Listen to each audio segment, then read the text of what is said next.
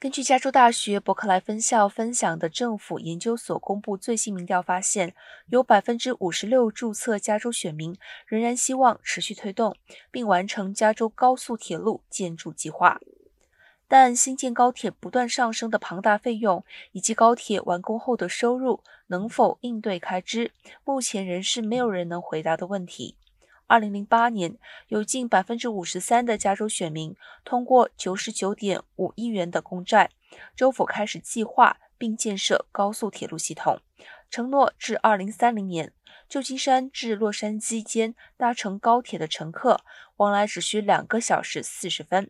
当时高铁系统预估将花费四百六十亿元，不过根据最新的商业计划，整个项目的成本已经飙升至高达一千零五十亿元。二零三零年，尽可能有自贝克菲斯至麦塞德之间的火车可以通行。